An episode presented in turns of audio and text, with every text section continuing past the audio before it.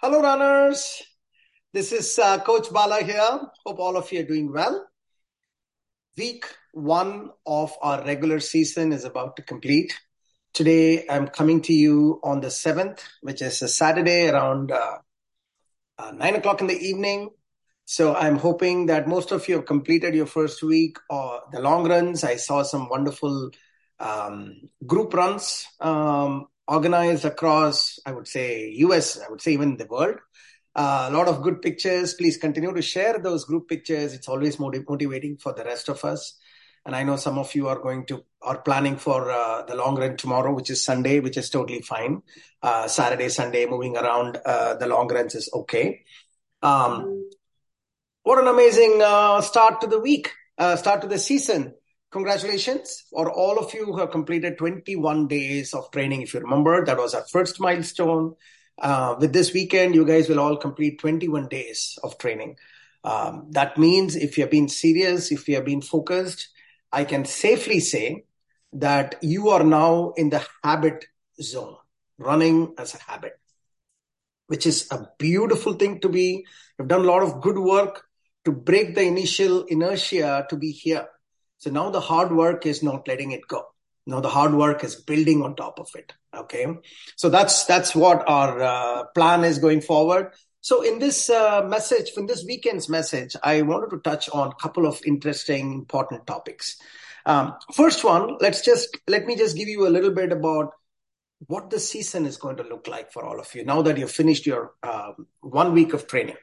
So I had told you, uh, to all of you, especially the new runners, if you have, uh, if you remember, many times I've mentioned that this training is a structured long-distance training program. Uh, the operative word here is the structured, because there are many ways people can prepare for a um, for a long-distance uh, training. But what we do is we mix the science and art of long distance training. So in a very structured manner, that means there are certain rules, there are certain algorithms that we use, uh, some based on science, some based on our own experiences. And we essentially build those algorithms into our training program and slowly ramp you up to where you need to be within a certain uh, sort of framework that we believe is the right uh, way to train for this program. So within the structured program, when you think about the, the, the, the, the training program itself, the way I would like you all uh, to think about is I want to introduce to you three terms: micro cycle, meso cycle, and macro cycle. Essentially, these are all sort of the individual units in terms of time frame of training. So a micro cycle is typically one week of training. So when we as coaches plan your runs, we think about what are all the type of runs you need to do in one week.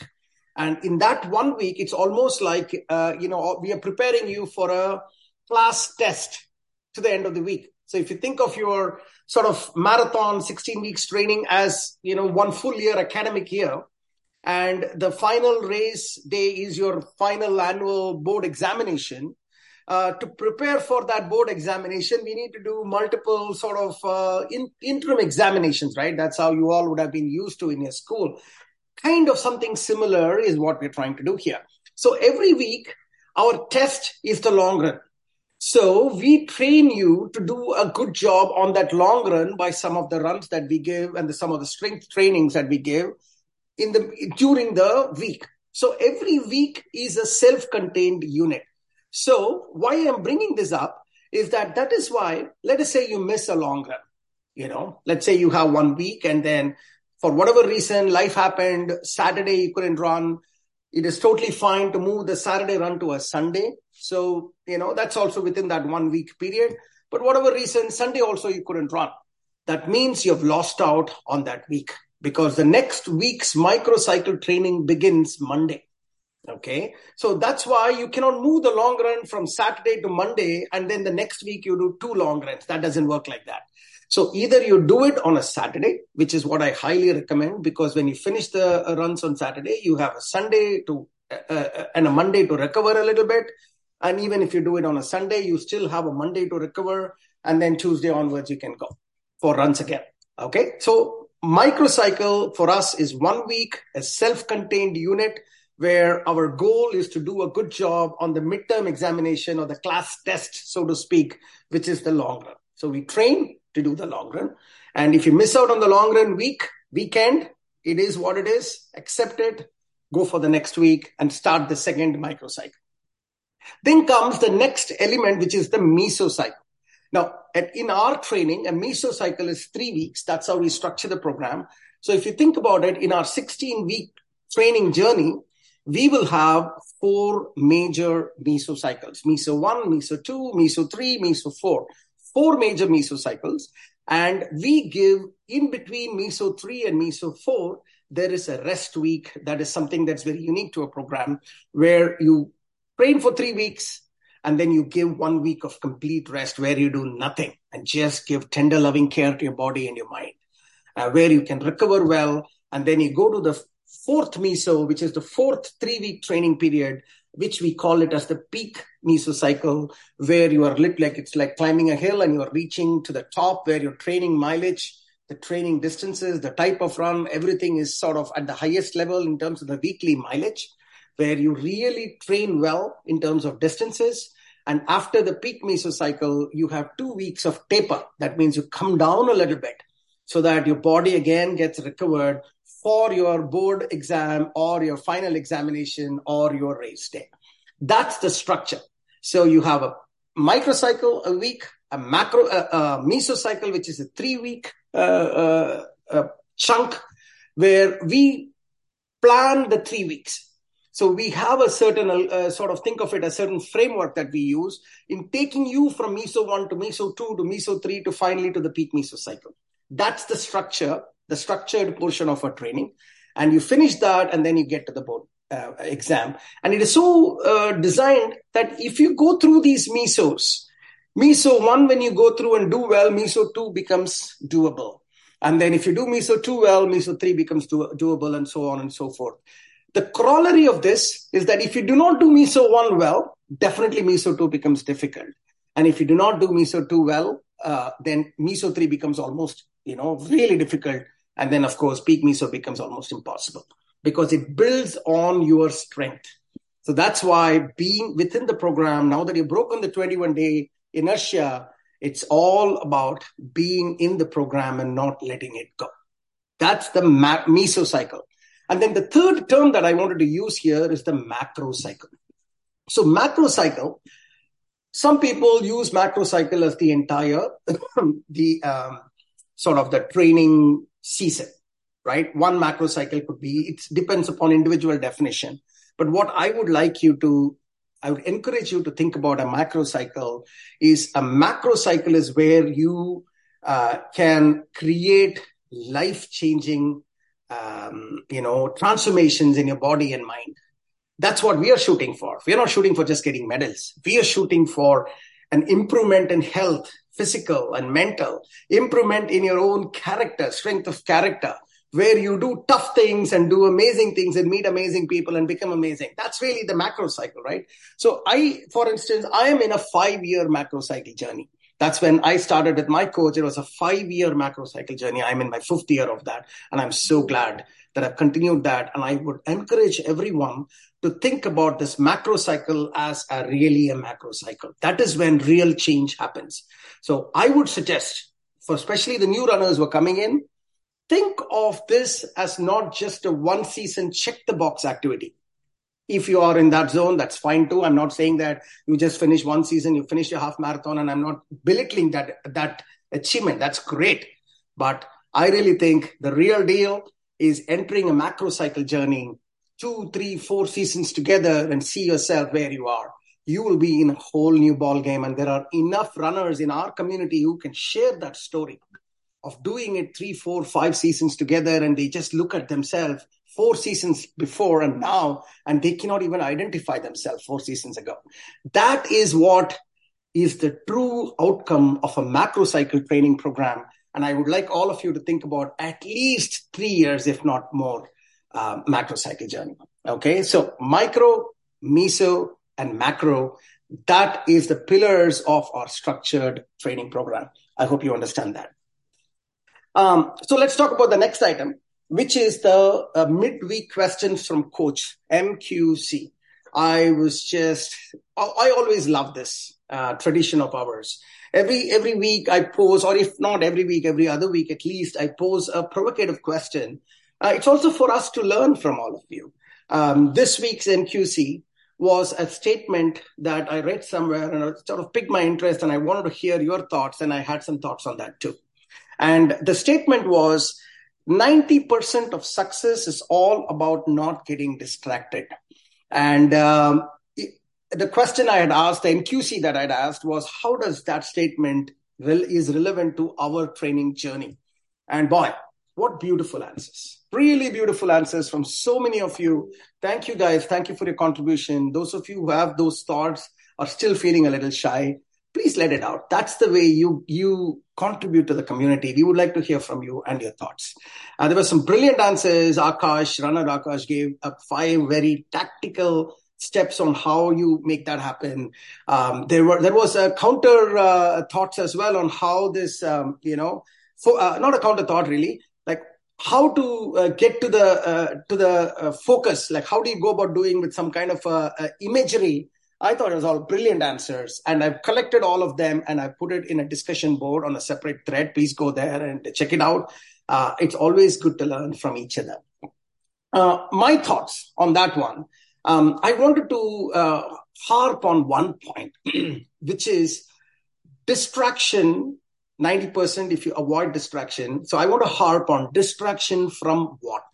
I want to sort of pose that question to myself and give you a viewpoint on that.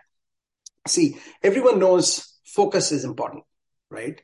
So the the the sort of the opposite of focus is getting distracted. So I want to think about, I want to talk about distraction from what. If you are very clear on that what, then if you can avoid that what, then automatically you get sort of uh, more focus or less distraction, if you know what I mean. So to to sort of explain that, I wanted to use a mountain metaphor. So if you think about climbing a mountain, Um, one of the goals of climbing a mountain is to reach the summit, right? Now, one way of thinking about it is my focus is always reaching the summit. That means I should not get distracted from reaching uh, the summit. But I believe if you just have your focus on reaching the summit, it might not need, uh, lead to an optimal outcome, because just keeping a focus on something that macro is not going to help you do the small things correct. So I believe to reach the summit, you need to do the small things correct again and again and again and again. So if you have got a focus on ensuring that the small micro step that you need to do to reach to the macro goal, if you do the micro step correct again and again and again, the process is right, you will automatically reach the goal. Or in other words, in this mountaineering metaphor that I just talking about, that micro step is putting that step forward every time. That is what you need to focus on. So when you're climbing that mountain, you are focused on making sure that you're putting that one step in front of the other again and again and again in the least uh, sort of uh, or the most efficient manner, with the least amount of discomfort, and having enough energy to keep doing that again and again and again, or managing your hydration, managing your energy levels, et cetera, to ensure that you're able to do that. So if you're really focused on just putting that one step forward every time, you will eventually reach the summit. A similar analogy can be given, applied to our running, is while your focus is to reach the finish line of a half marathon, ten K, five K, whatever that is, your micro step that you need to do well every day is making sure that you finish the activity that is given to you for the day. That is your focus. If you get distracted from that one simple thing that you need to do every day, the larger goal gets, um, you know, uh, larger goal doesn't happen. That's really what my thought process is here. So I would say the distraction here is not doing that everyday activity that is on training. So when you get up in the morning, starting tomorrow after this message, all I'm asking you to do is how do I execute that small atomic habit? There is also a book called Atomic Habits. You should read it, somewhat built on this thought process as well. Or rather, I've also read that book and it's kind of very similar. So that atomic habit, which is the smallest thing that you need to do tactically every day, right? is literally doing that day's training. So when you get up in the morning, all you need to think about is, how do I execute today's training? That's it. Check marks that, check box that, go with, go do, you know, live your life, do other things.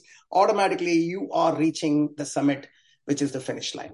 So that's, that is the idea behind um, this M Q C. And thank you again for all your awesome contributions. Let us continue to do that, please. So those are the two things. Um, the last point I want to talk to you about today is uh, something new I'm starting this uh, this season. And I hope that uh, this is helpful. And this came with, I was talking to one of our, one of my friends.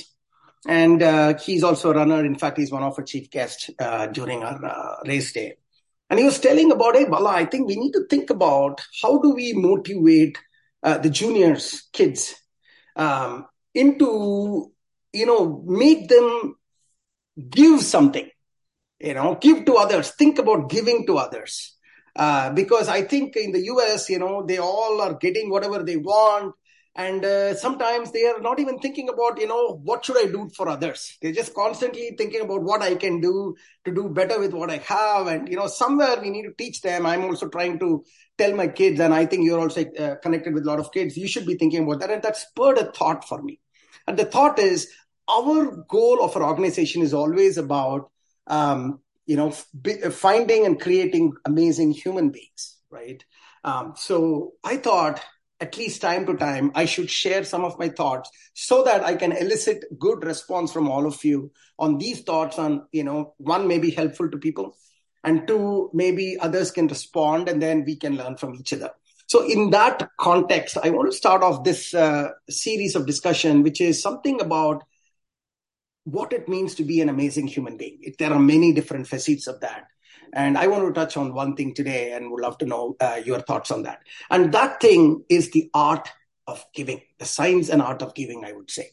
I think the more, the, the when a human being starts giving, he starts, he or she starts going towards this pedestal of amazing human being, okay? So let me, uh, you know, sort of open the, the this giving thing in few ways. And that is, why should you give? What, it's like, what is meaning of giving? Like, what is the meaning of giving? And why you should give and how you should give. Those are the three simple things that I wanted to talk about to get the thought process started. Now, first of all, in my opinion, what is giving?